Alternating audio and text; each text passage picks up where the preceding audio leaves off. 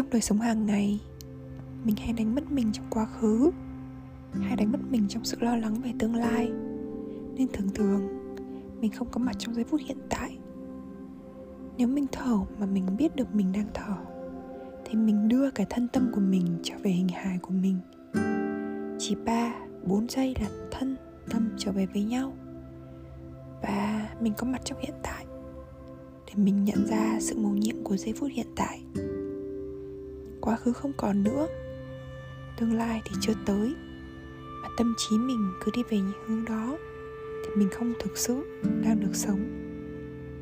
Một năm năm năm, mười năm, ba chục năm hay năm chục năm mà mình cứ sống như vậy thì phí hoài cuộc đời.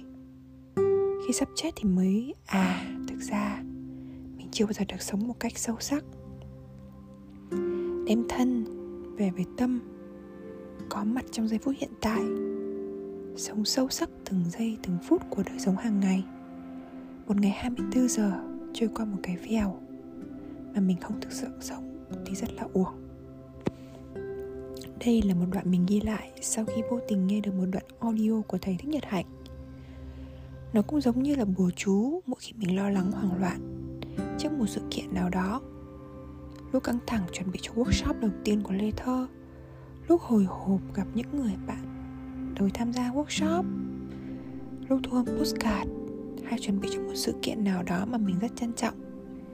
Mình đều phải tự dặn bản thân thở chậm lại Cảm nhận rõ mình đang thở vào, thở ra Nhìn rõ mình trong hiện tại Và nghĩ mình làm điều này bởi vì mình là người duy nhất làm tốt được nó theo cách của mình chuyện của tương lai thì có tương lai lo. Thế nên là hiện tại đừng nghĩ gì cả. Tất cả mọi thứ xảy ra ở hiện tại thì luôn đẹp đẽ và bình an. Mình luôn thấy vậy.